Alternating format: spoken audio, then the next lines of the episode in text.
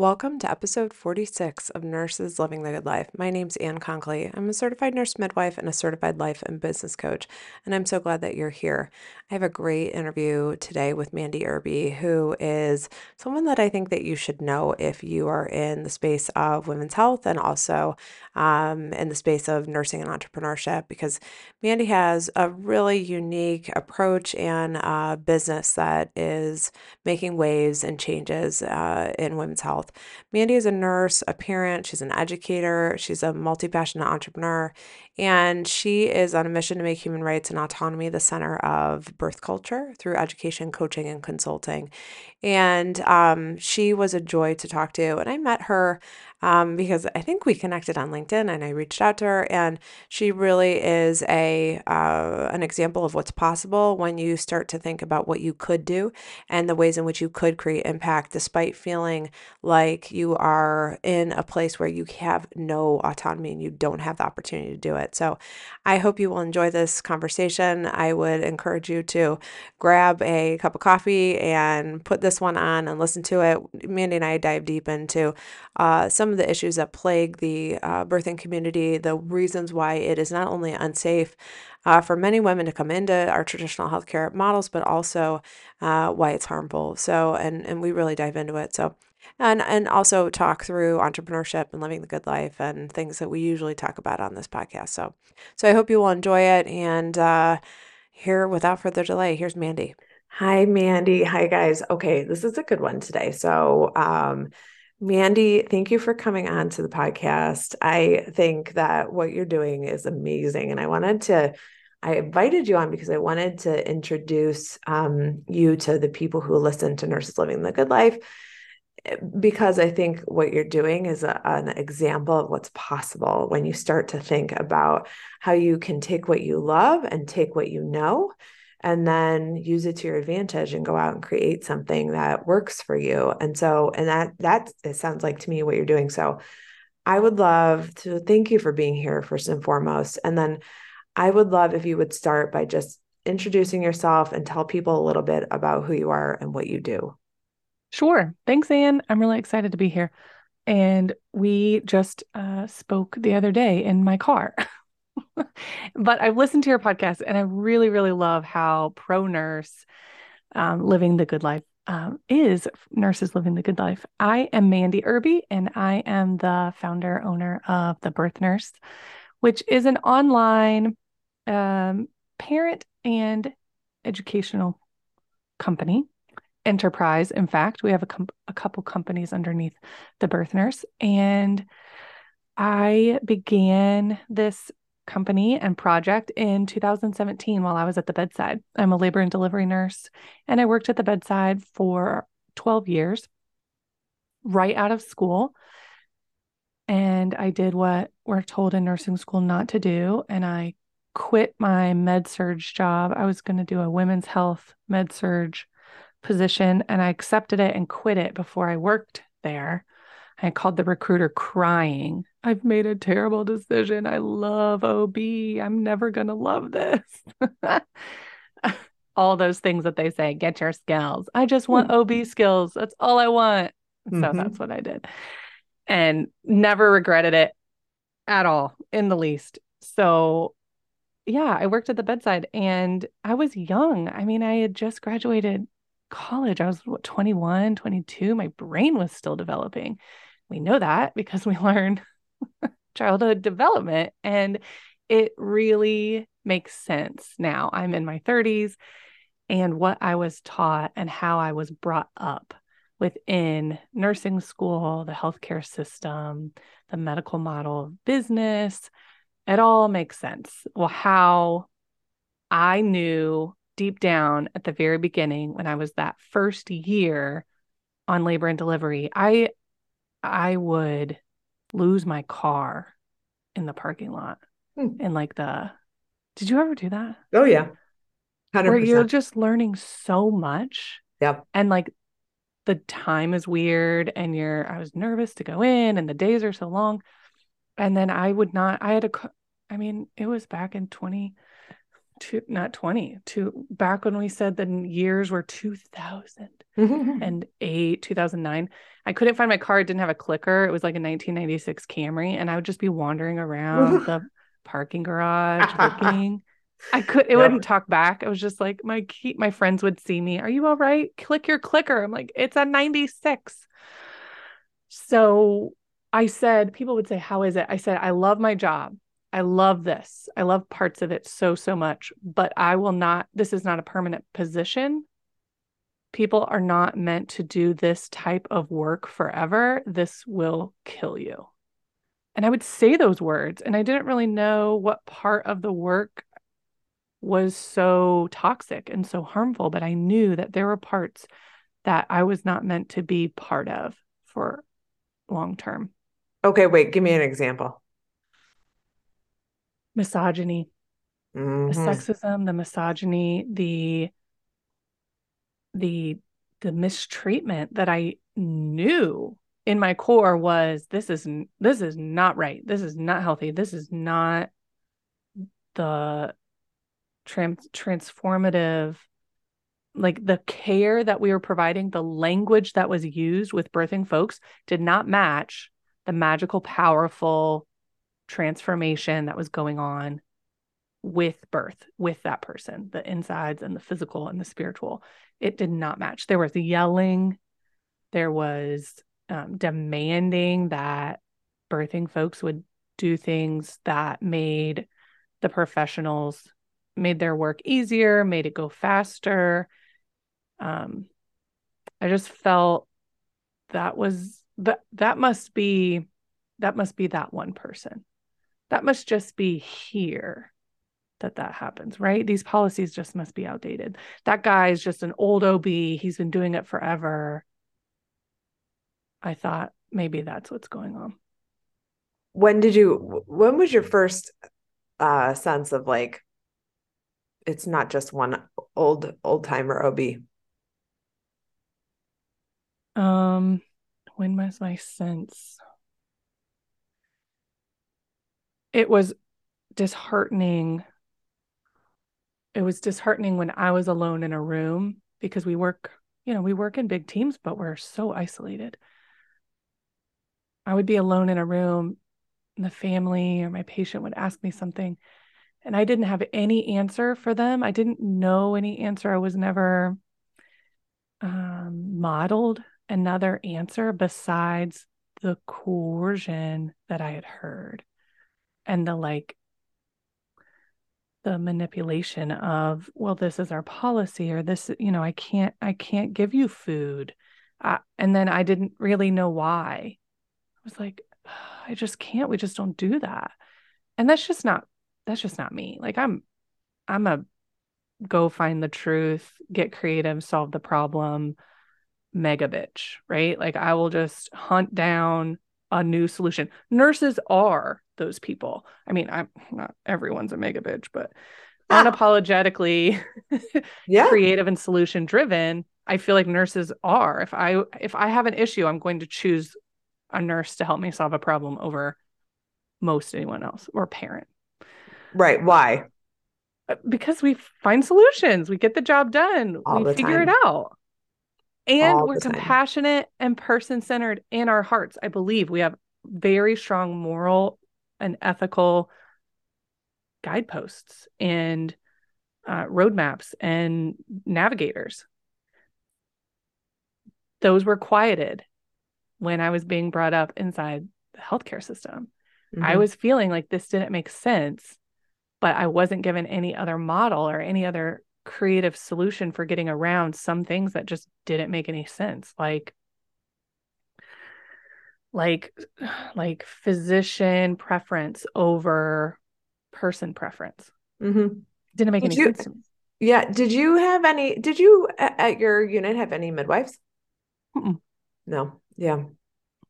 No, no, no midwives. Um, teaching hospital became more teaching the longer I was there. So they then like had a medical school. By the time I was five years in, they had like bought part of a medical school. They bought a nursing school. They were wanting to be that um, larger institution. So I've worked with smaller O B groups, and I've worked with larger um, kind of teaching facility where you have the the residency hierarchy and then the nursing school hierarchy.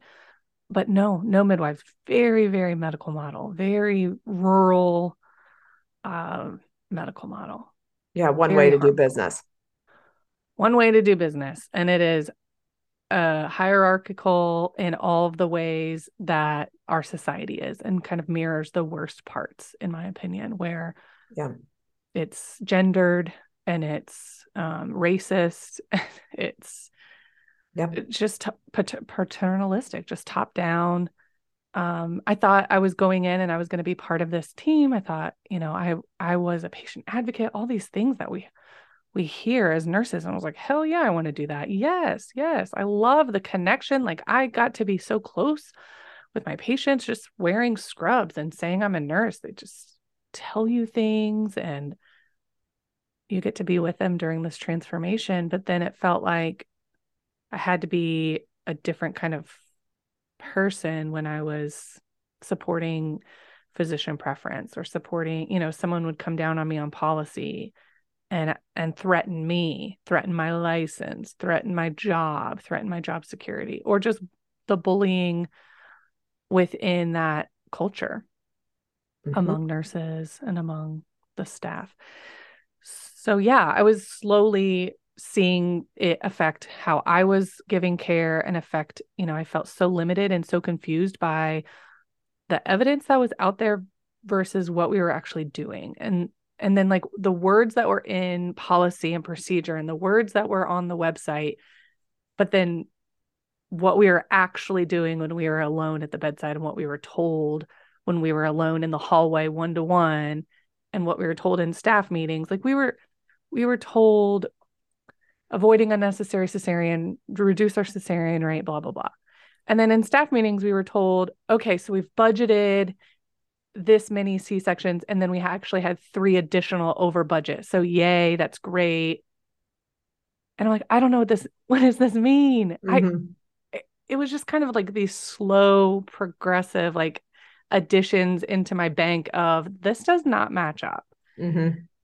And as I grew and um, had my children, I had my children there. I had two babies at that place with my colleagues. And that was really the transformative. I went through my own transformation and I thought I knew shit. I was a nurse, right? And I worked there, mm-hmm. had so much privilege. I'm white. I'm in um, a, a cisgendered heterosexual relationship. I had partner with me. I had support. I worked with these folks. I had so much privilege. And that experience was very eye-opening. And I remember when I went back postpartum, amid, you know, pumping and depression and all those feelings during that transition, I would look at my patients and I would look at other people's patients who are like wheeled down the hall down to postpartum. Mm-hmm. And I would just wonder, is this, it, did we take the light out of this experience for you? Mm-hmm. Yeah. And like, ooh, nurses aren't supposed to be doing that. Right.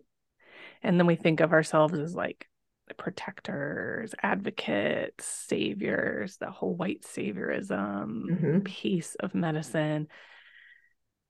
So it was confusing because I didn't know very much uh, about the solution, but I knew there was so much very wrong with what I was part of. Did so would you say you had a vocabulary for it to describe no. it? No. No. Yeah, isn't exactly. that fascinating? I didn't have coercion, mistreatment, abuse, obstetric violence. I didn't have any of that. Yep. I didn't have any of the vocabulary for white supremacy, for white saviorism, uh, systemic racism, none of that. I mean, I yep. knew words, but those didn't apply to me. I'm a good person. Yeah. Ugh. Yeah. Mm-hmm. Then so- when I realized they all applied to me. So when was that? Like, was that, how, how long ago was that? Oh, it was twenty seventeen, twenty eighteen, twenty. No, no, I lied. My kids are older than that. twenty fifteen, we'll say.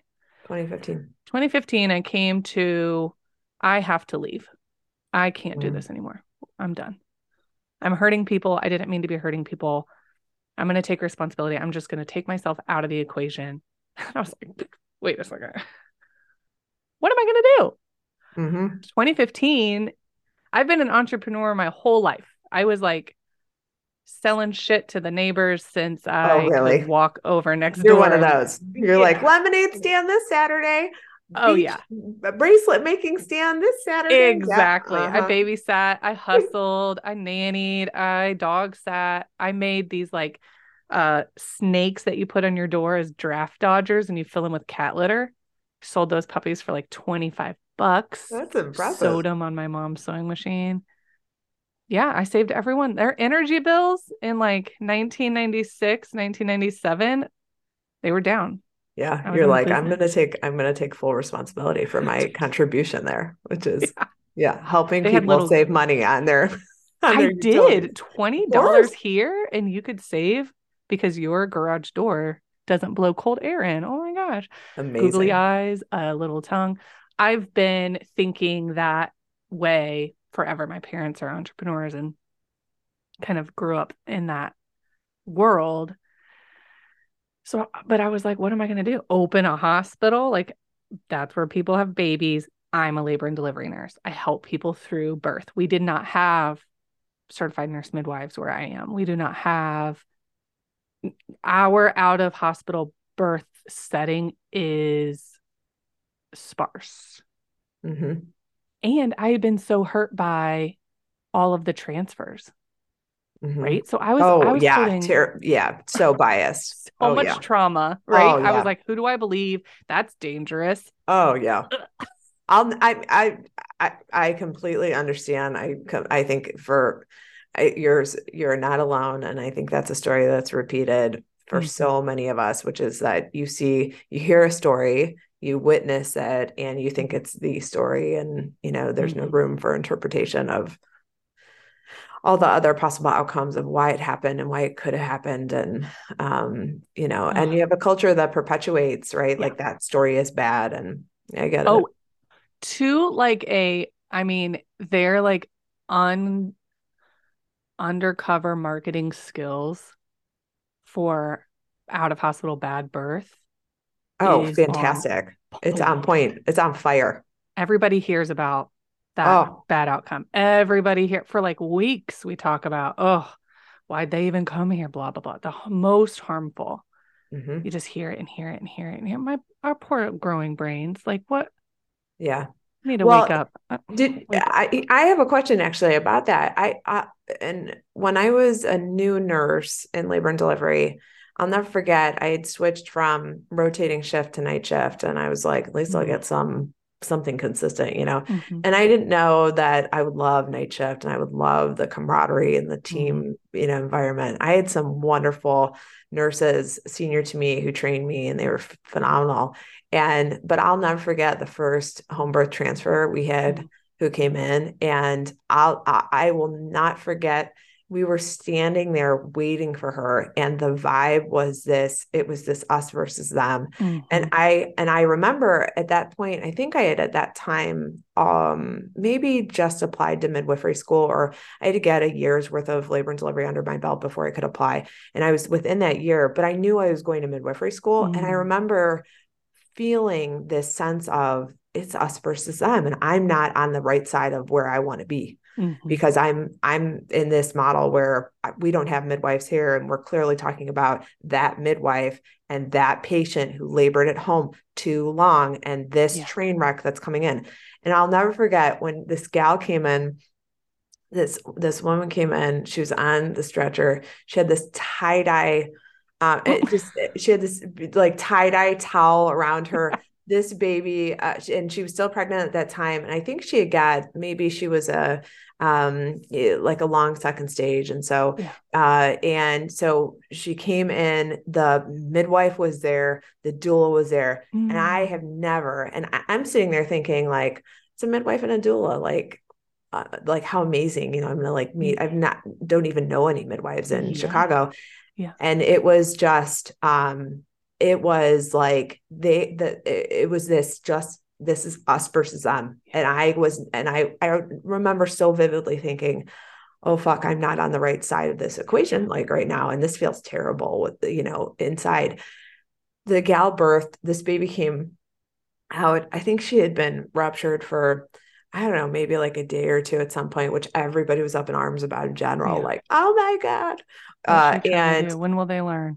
When will they learn? You know, these, these people, these people you know, those people. The, right. And, uh, and this othering, and it was like, and so this baby came out. It was now, to its credit, it, it must've been swimming in M E C for like mm. days. It was stained. I mean, the skin was stained. I'll never forget thinking, I have never witnessed a baby that came out with like a stained, like mm. a tint to its skin, because it's been swimming in M E C for so long, but it was, and all, and, and she was adamant, the, the patient was adamant, and the doula was there, and the doula was adamant that they were to have skin to skin. Mm. And I remember my one colleague coming around, and my one colleague was trying to keep it together because she wanted so desperately yeah. to take that baby, yeah. to give it a bath, right. to put it under the warmer, and to make things right in her mind. Like, this is yes. the way we do things, and this yes. is the right way. I and could never hold a poopy baby. I could never. I, no, we could never. And I'll, I'll never forget. We walked out of the room. They were like, that's so disgusting. Disgusting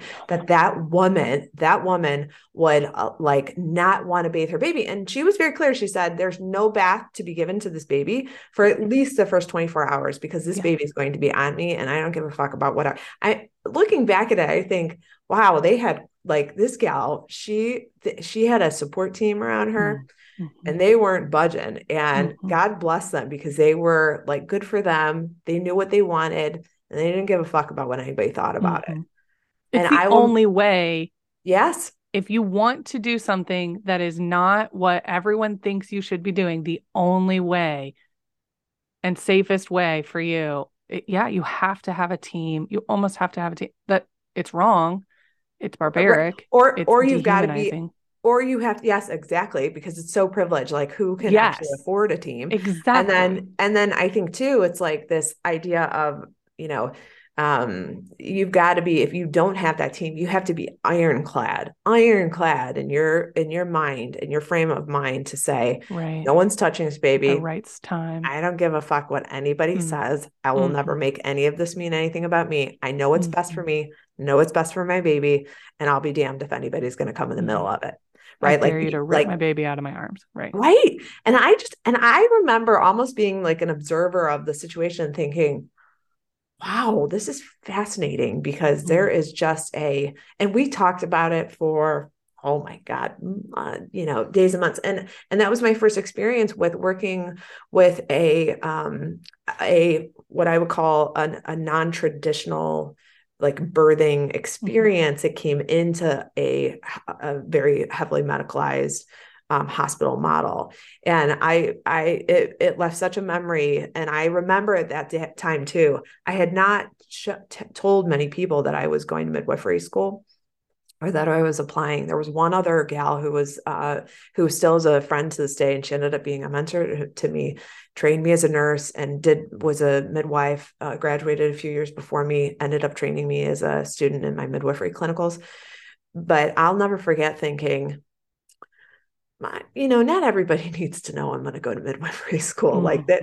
Like, I don't, I, and I remember like hiding that piece of me initially, thinking, I don't, you know, I, maybe this isn't quite the best. Like, you I'll, knew it was not safe. Yeah, exactly. Right. And like, you had seen how people were treated. Yeah. So I thought, yeah. I'll just, you know, uh, I'll just, it's on a need to know. It's on a need to know basis. And then I, uh, so there, and there were so many stories like that, you know, of mm-hmm. uh, just uh, surrounding kind of this othering experience of like, it's them, you know, they're the problem. They're the, they're the issue, right? The patients are the issue. Mm. And, and, oh, and thinking like, like you, like, it just doesn't seem right. But I too did not have a vocabulary for understanding um, misogyny and, and racism. And I didn't have a vocabulary at that time for, Uh, white saviorism and, and the same kind of stuff, but it was so prevalent. And I just, I remember thinking like, something is just not right. What is it? Yeah. So then it goes even deeper and harder, which I'm sure your body knew and your subconscious knew, that then saying those things, um, I'm going to be a midwife, I align with, you know, birth is normal, birth is healthy. I align with person-centered care. I align with human rights in childbirth. Mm-hmm. Then it is used and weaponized against you. Oh, yeah. Yeah. And so then the nurses, the the pr- providers, anyone who comes in who, oh, I took a doula training, or, oh, I like I became a childbirth educator after that. I was like, parents need to know what's up. I had no idea. Nurses don't even take childbirth ed. I learned so much in my childbirth ed training, and I loved that. Um, the connections that I made to all of the, you know, all of the misinformation, honestly, mm-hmm. of what's out there, what nurses bring in as normal, what, how powerful the culture is, the consumer culture is to the medical culture, and how many things we say that just are not true and used and weaponized, used to manipulate. Then that's like the only way, it seems, the only culture inside of healthcare. So then even when one of them turns, and I was doing childbirth ed, and then all of a sudden it became, uh, what are you telling these people? And I was like doing something wrong, yep. because all of the students would then, oh my gosh, is Mandy here? I heard she works here and she was our childbirth educator. Oh, yep. You know, maybe I was there, maybe I wasn't. So now they knew that I, we were associated. And then if, you know, they were like, oh, I don't want an episiotomy, I learned about that. Mandy said, Mandy, I don't need to birth on my back. That's right. They're like, that's shit. Right. She told us you guys had two tubs. Can we have a room with one of those? Mandy said, God, you have the birthing ball. Where's the, is the birthing Where's ball? The ball? Can I have one? Yeah. Do you have another size peanut ball? I heard, um, I heard there are different. We didn't do a peanut. tour, but she showed us pictures. Like, God damn it. And I'm like, what? It's honest. Like you, anyone, I would yeah. invite all nurses to my class. It is open. I am not yeah. afraid. Then I started doing it online because I'm like, I have hit a nerve. This is uncomfortable. Yeah. And this shouldn't be uncomfortable. We should be okay with this, because you know what then happens when I was listening to your story is those, those stories, those people, those problems created in the home, created out of the hospital, quote unquote. Um, we only saw the bad stuff, right? You only saw mm. the transfers, not yes. bad. Transfers aren't bad. They actually don't nope. have to be bad. They can be incredibly beautiful. Yep. I have been part of them. They can be healing. They can be, oh my gosh, you're having a baby. Safe, right? They can be yep. great. And we utilize the system for what it's best at, right? On oftentimes, you know, you need pain relief, you need a surgery, you need extra help. Everyone's tired. It's been four days. Let's do it. And those problems that other people create out of the hospital, those stories everywhere, they're published in the hospital newspaper, essentially. Like the, the, have you heard? I was like, yeah, I was there. It's been two weeks. Like we, there's yeah. been like eighty-seven shifts since then. Who, why are we still talking about this? And then anything that happens inside, did you hear so-and-so? Did you hear how it happened to so-and-so? Secret. Someone had a bad outcome. Secret. Now mm-hmm. nurses would support each other. Right? Hey, did you hear about this? No. What do you need? Oh my gosh. Are you all right? Do you want me to take that patient in that same room? Right? What do we need to do?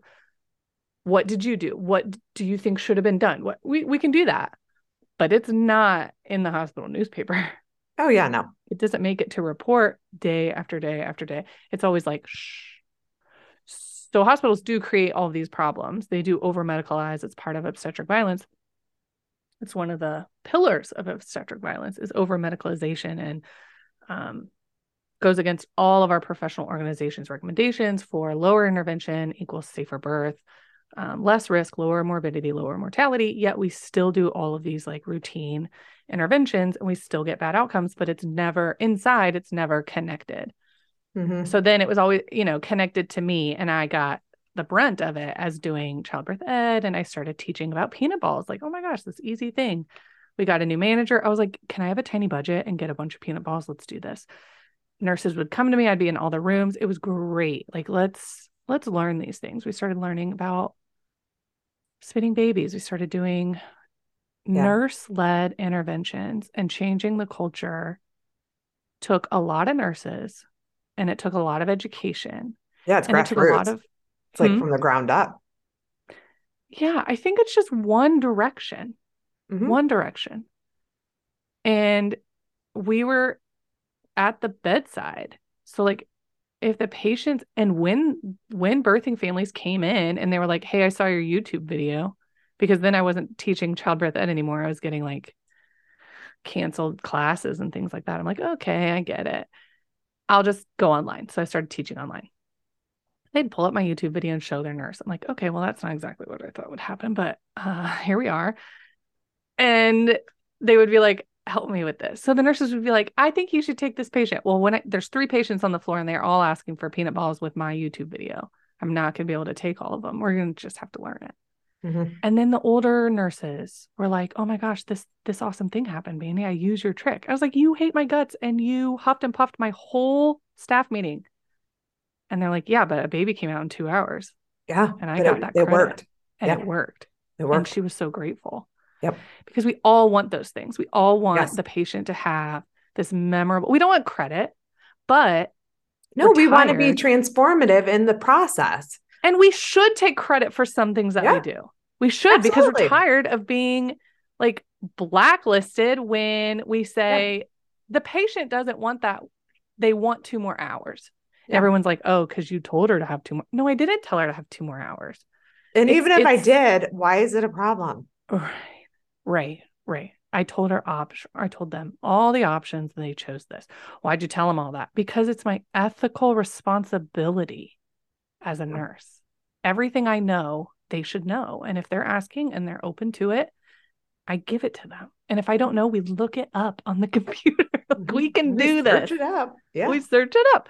So things were changing and I, yeah, things were changing in that unit. And so I decided, uh, you know, spoiler, I stayed and decided to make a big change. I was calling it a revolution. I was calling it like Monst- monstrous, ma- monstrous isn't the right word, but meaningful, big changes. And it, it wasn't just going to be me. It was going to be, we're tired of being, nurses were tired of being hurt by bad outcomes that we could almost see past. Mm-hmm. And now I know that's moral injury. And we see a lot, a lot of data has come out from COVID on that. And we were seeing, we've been seeing that forever since L and D nurses have been at the bedside in healthcare.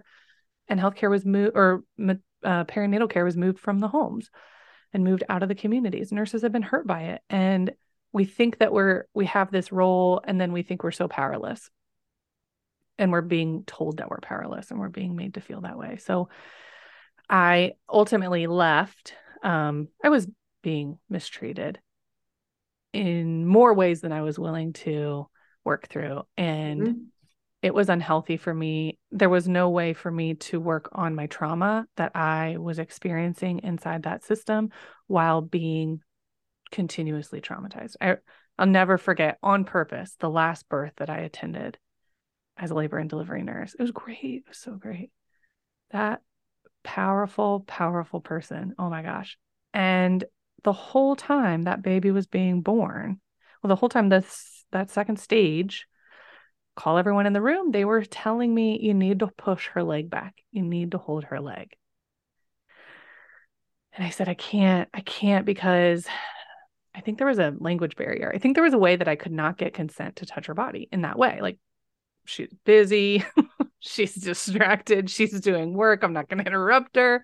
Yeah. Uh, I don't need to. I can't give her a reason why I want to. I'm And I'm just not going to do that. And they were like, you need to hold her leg. You need to push her leg back so this baby can come out.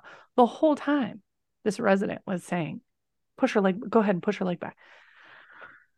I can't, I, I can't do that. I'm not going to do that. I'm, I'm, I'm, I'm literally not going to do that. You can stop asking. And she had her baby and she did great. And I was right there with her in her face, you know, with the like, you got it. You're strong. You got it. Everything's fine. You got it. And everyone else is like running around like, like we didn't expect her to have a baby that day. Isn't that it? We're like yes. shocked that now there's two wow. people in the room. Yeah. We only had one patient for a minute and now uh, there's two. What? It's mm-hmm. just like, what happened? You just dropped a baby? No, we've been working on this for um ten hours. Mm-hmm. Yep. Yep. Yep. So just so funny, but I couldn't I couldn't do good work there anymore. I couldn't do good work in the community while I was there. And I couldn't do Well, wait a minute.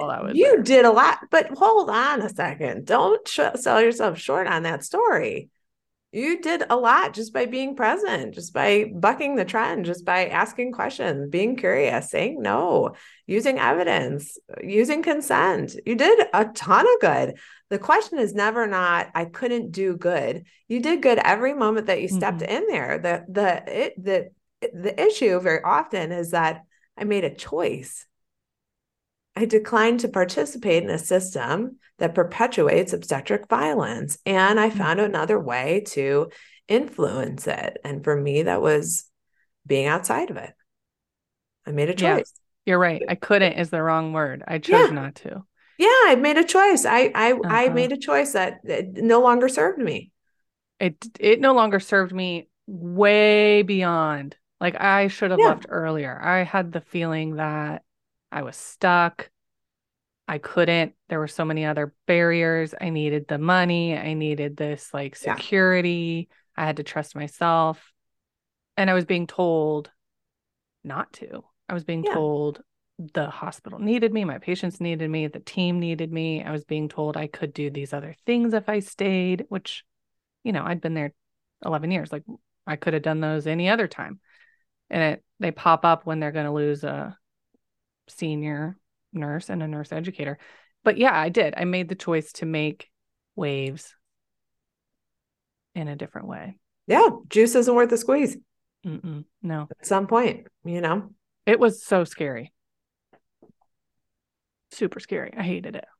I hated it. I hated all of it. I gave him thirty days. And like on day twenty-eight, the manager comes up in the hallway. Hey, she had never acknowledged my thirty days, never acknowledged any. She stopped talking to me. She wouldn't look at me in the hallway. Mm. I was mistreated. Worse during those thirty, like, why did I give them thirty days? And she was like, hey, we want you to um just stay. I would love to offer you to just stay on. Cause I was already like flex or part-time or something. Mm-hmm. To just stay on to do the education portion. I, she sat in my class to like audit my class that I was teaching the nurses. Great. It's fine. You should due diligence. She didn't say anything. She didn't listen. She sat in the back. She drained my energy. Mm. And then at day twenty-eight, she was like, we'd like to keep you on to teach that. We'd like every nurse to go through. I was like, I know you do. That's a damn good class. Um, I don't think you can afford my, my rates. No, no, no, no, no. You would stay, you would stay on mm-hmm. part-time. I said, you can't afford me. Mm. No, I'm a, Good I'm for a you. independent contractor. That won't work for you. She's like, oh, okay. And then that was it. That was that. Yeah, it sucked. And I say that because it's, it's, it felt like leaving an abusive relationship. But all of those relationships are abusive. Most all. Yeah. And it's familiar and it's what you know. And of course, mm-hmm. it is. It's hard. I mean, what's that like? Love bombing. You know, oh, you have you get an award. You get to teach a class. You get to yeah. do this. Oh, we heard you for the last five years and we'd like to give you this thing. Yeah. And then talking trash at the desk behind your back. And that that's abusive. Like you don't know who you can trust. Yeah. It perpetuates violence. It's harmful. It's these cycles that are overlapped. Yeah, it's toxic. And it's yes. So it's terrible. So toxic. I mean, you, yeah. right. And I, it, it's all built off of a, right. a system that's got to pl- stay in place with a hierarchy and, and it's got to have, you know, and, and control, right? This is power. I mean, it's a, I, I think at the end of the day, it always comes down to power and, and who's in the majority and who's in the minority and making sure that those in the minority don't recognize their power so that they mm-hmm. can't, they feel disempowered and victimized so much that they don't rise up against the majority. I mean, it's a typical, you know, and you see it play out in all sorts of systems, but it's yeah. off very often, right? My majority and minority and power struggles and mm-hmm. power dynamics. Um, the loudest right. they would get is when I was teaching patients yeah, to right. make their own choices. Like everything's an option. They would be like, well, what about this? Can I do? Everything's an option. Oh, but, but, but, but, but. Everything. Mm-hmm. Go forth and know everything's an option. But what about policy? Optional. Mm-hmm. But what about yeah. laws and, are optional? And think about how detrimental that is to be in the majority and have people so, all, of a, all of a sudden understand their rights. Yeah. The risk of, and if it is, they don't know how to handle that, someone else takes that option, then it can feel very threatening. Absolutely. Very yeah. And, and truly, right? Like a majority it can't is. stay in power if it has a minority that is educated, that is, that is uh, armed with information, that is, mm-hmm. uh, that is willing, right. And ready to move. It, it, it can't, right. Like, I mean, it's, it's, it's just power struggles, and it's perpetuated in all sorts of systems, all sorts of um, systems. Yeah. They're yeah. just so good at it in healthcare. Yeah. So then when I was leaving, I was like, I'm going to use this somewhere else. I'm going to, I'm going to go off on my own. I didn't even tell them what I was going to do. They're like, where are you going to work? What are they paying yeah. you? I said, you can't even imagine. They would get louder. They got louder, louder, louder, louder. I said, this must be a good sign. Yeah. Because I don't want to be present. I don't want to represent this. So if they don't like what I'm representing, then it probably is not this, which is my goal. Yeah. Well, good for you. Mm-hmm. And then you went on and built an, an enterprise. An enterprise. I did. I built an enterprise and am building. Uh, who knows what I'm doing? Who knows? It's all just, I'd say it's all a test. Yeah, so, it's all a test, but I am still representing patients and nurses. Tell us then what, what is your business? Um, you said it's a platform, there's education for patients and for nurses, but what, so what do you do? What are your, what do you create right now? I create trauma-informed programs to completely change the culture inside of healthcare to patient-centered, person-centered, trauma-informed care. Because trauma-informed care it is pro-nurse. Trauma-informed care is pro-nurse. Mm-hmm. Yes, so very much right? so. I would agree with you. Yes. When we understand the containers of trauma and the containers that we all hold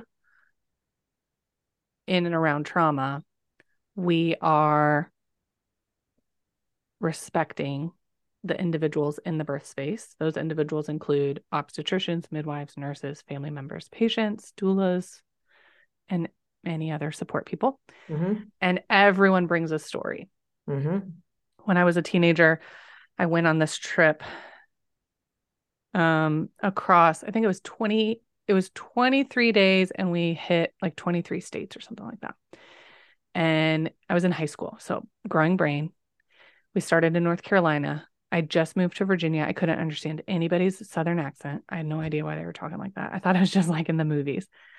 I was sheltered from Kansas and went on this trip with strangers. And we went camping every day, mostly without a tent. So whatever that's cowboy camping, and went to all these like um, stops, like the Arch, the Grand Canyon. We did all these exploring nature and learning about the beauty of our country while we're sixteen, seventeen year olds learning how to like cook for each other, take care of our van space, things like that.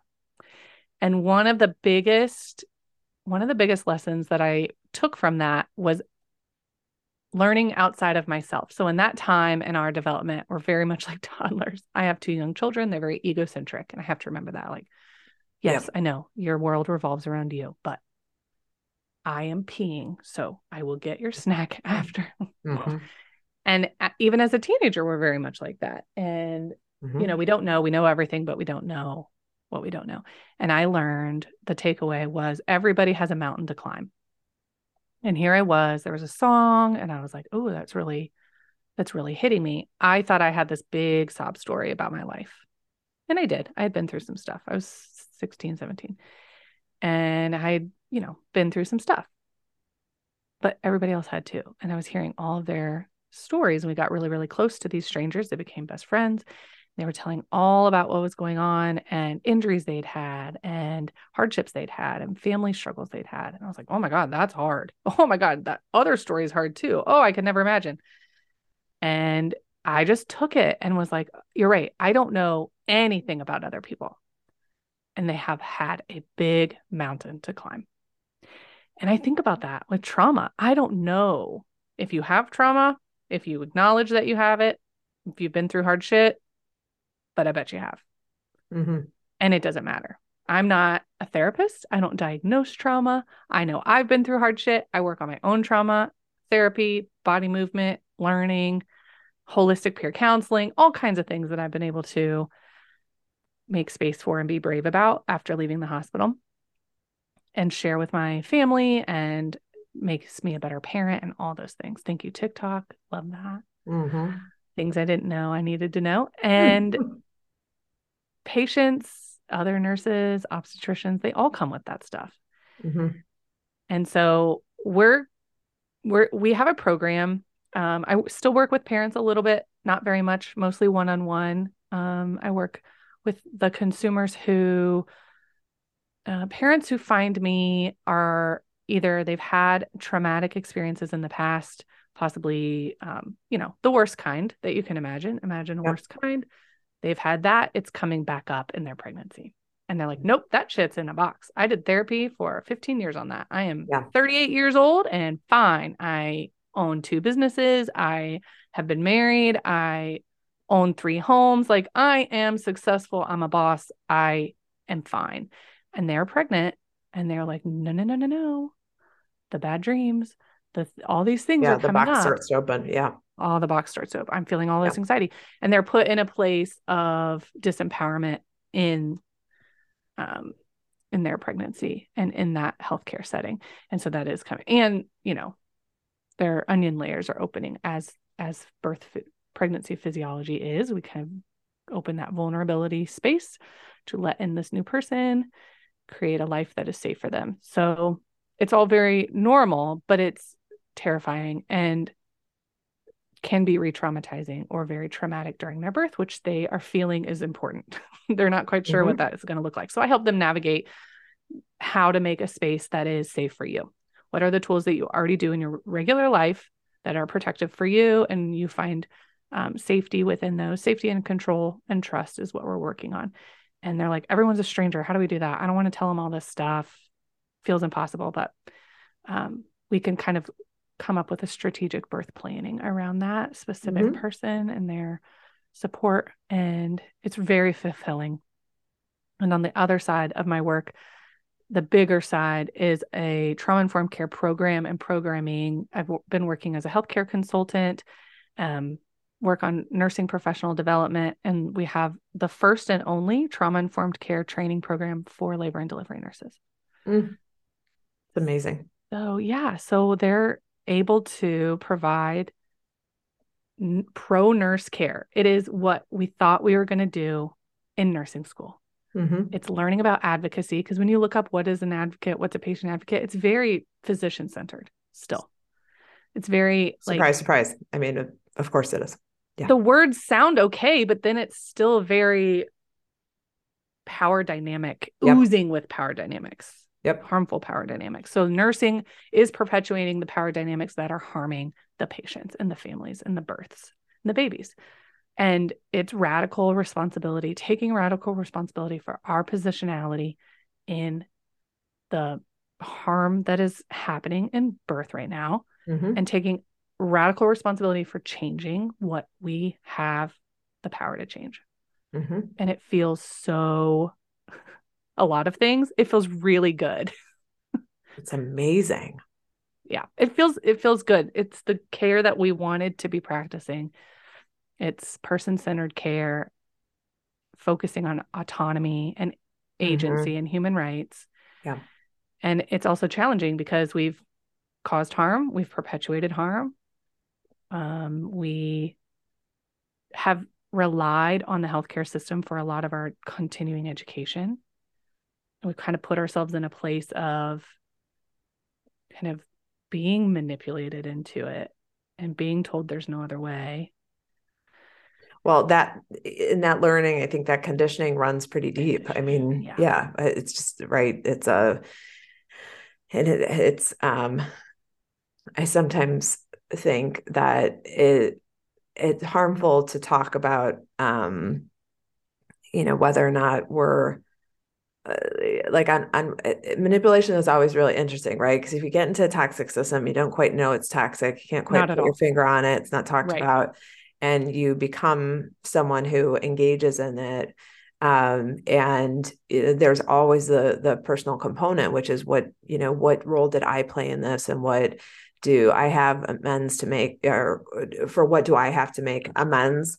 And, but also I think the other piece of it is um, never shaming ourselves for, right, for being the people who are in the system, right, and dwelling in the past and saying, yes, I assume responsibility for what I've done. I'm, I um, make amends, and I create a plan mm-hmm. going forward for what I will do in order to avoid any of the toxicity, in order to uh, stop perpetuating obstetric violence, in order to support that basic human rights are honored in the setting of labor and birth, and and for all, all humans who come into uh, healthcare, right? And Each so, other. yeah, yeah, and so. It's always an interesting conversation, uh, you know, especially I think as people are navigating that change and, and where they are in the process. And it's an awful realization. Mm-hmm. Yep. It's, it is. It's a, it's a severed identity. It felt like for me, mm-hmm. like, no, I'm a nurse. I am a good person. I help, I improve healthcare. I facilitate wellness. I stood by and watched it happen. Mm-hmm. Yeah. Yeah. It's, it's massive. And it's, it's our fault. And at, also at times, not our fault. Yeah. And I love that you're having a, uh, that you've created a safe space where people can talk about that and really kind of work through it. And then again, always looking forward to say, mm-hmm. all right, I recognize my part. And what am I going to do today? Mm-hmm. What do I do tomorrow? What do I do when faced with, when I'm in my system and somebody says, mm-hmm. you know, I don't really give a fuck if the patient wants to eat. The policy says the patients, we don't feed the fucking patients. Mm-hmm. And to be the person who stands up and says, where's the evidence to support that as an intervention that's actually, you know, backed by any anesthesiologist anywhere. Mm-hmm. Except right? the ones here. Except the yeah. ones, right. Inside right. the hospital where they do all the shouting, but right. so, not in research. And build and and I think creating a space for people to um, navigate that and to step into becoming that person who says, you know, in my little corner of the world, I, right. you know, I do my part, right, to um, again to support basic human rights and labor and birth and for pregnant people, and that's a beautiful right. Yeah. That that's the that's the benefit of you start talking about how does change happen. And I think, you know, the idea of can I, can I influence change and be impactful in the setting of where it is toxic? And yes, I think with enough time, you know, we can do our part in corporate settings and in these places where it feels like there's just the majority is so mm-hmm. oppressive and it's, there's so much toxicity.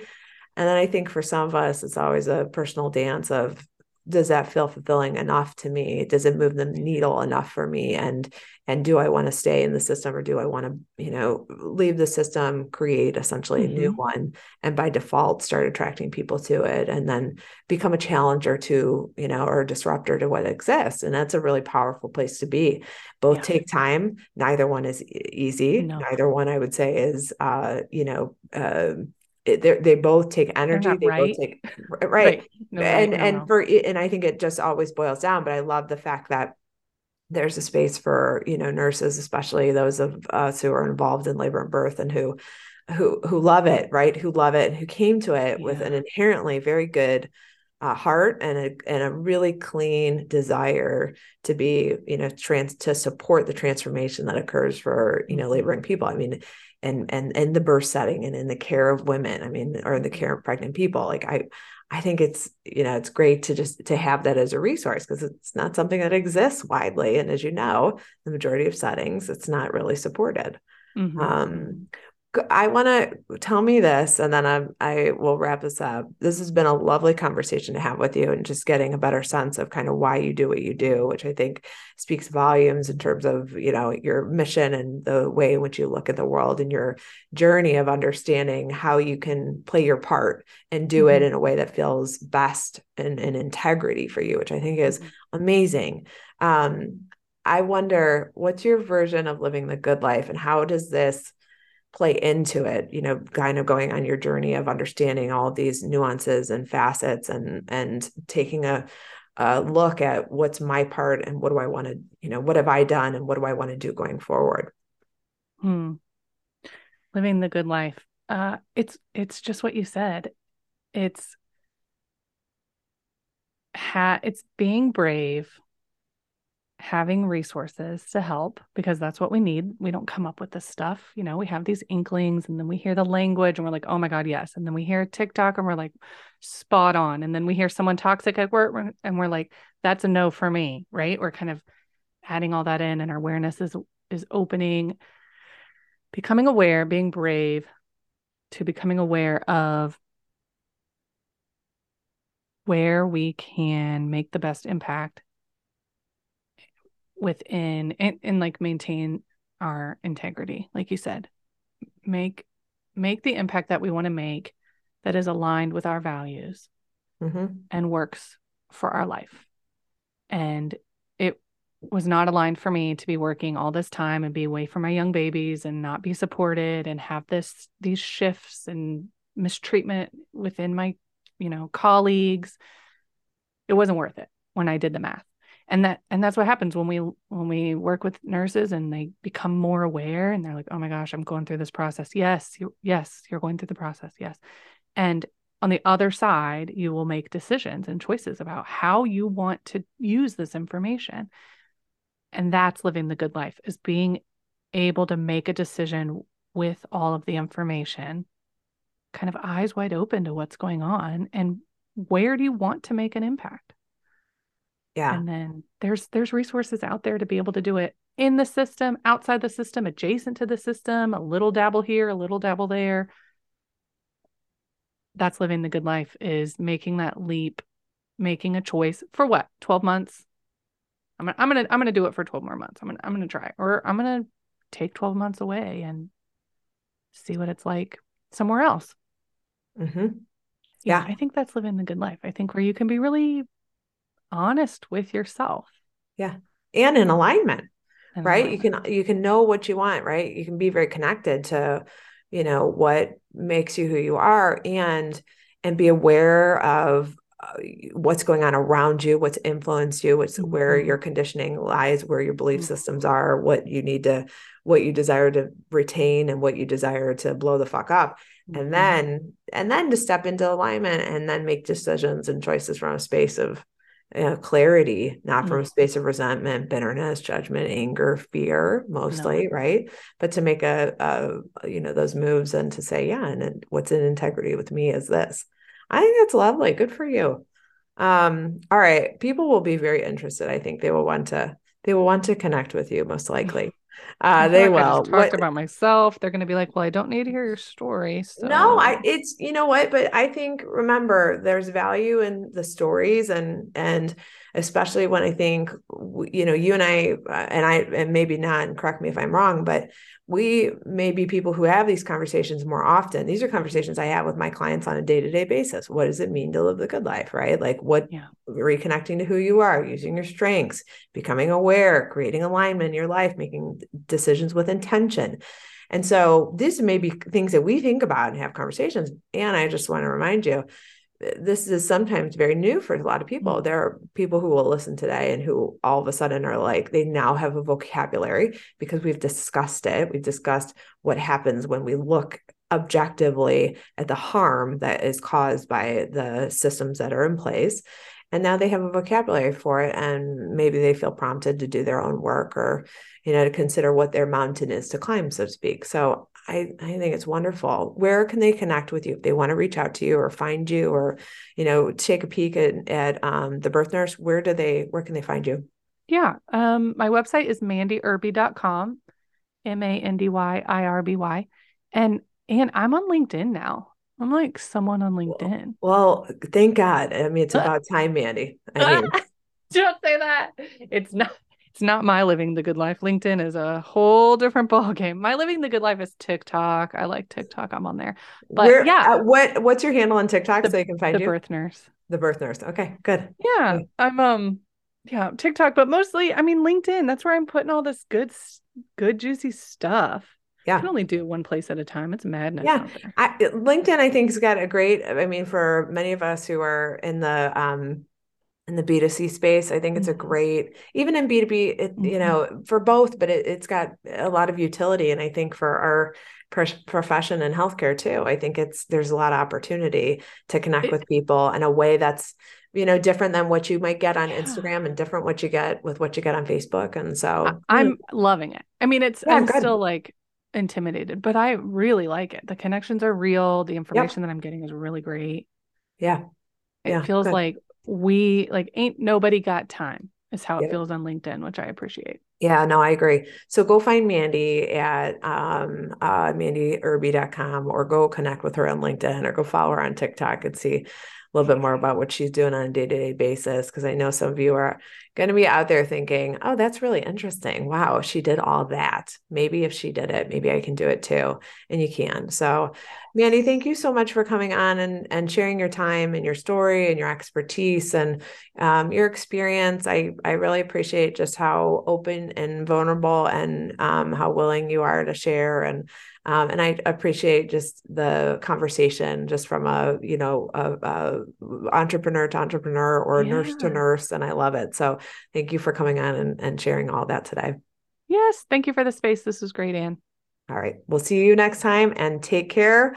See you next week. Hey, if you're ready to live the good life, I want to invite you to join Nurses Living the Good Life, my group coaching program for women advanced practice nurses, where you're going to learn how to do good work in the world and do well for yourself using my proven formula, a coach approach. Best part, it's risk-free. You're either going to learn how to create your version of the good life, or I'll give you your money back. Just head over to w w w dot nurses living the good life dot com, and we'll see you inside.